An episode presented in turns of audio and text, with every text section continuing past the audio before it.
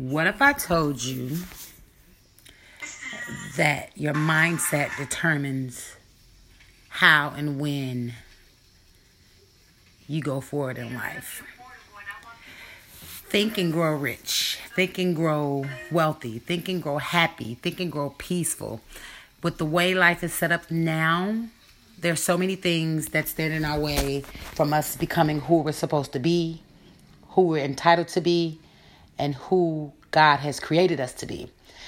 My name is Hawana. I'm here to talk to you guys. This is the first time I've actually, it's the first episode of Authentic Hair and Accessories.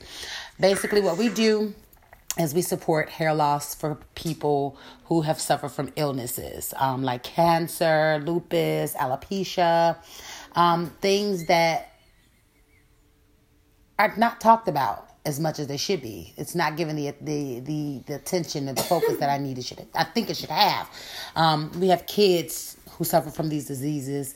We have women, men, so many people suffer from these diseases, and I just want to inspire them and let them know that they're not alone.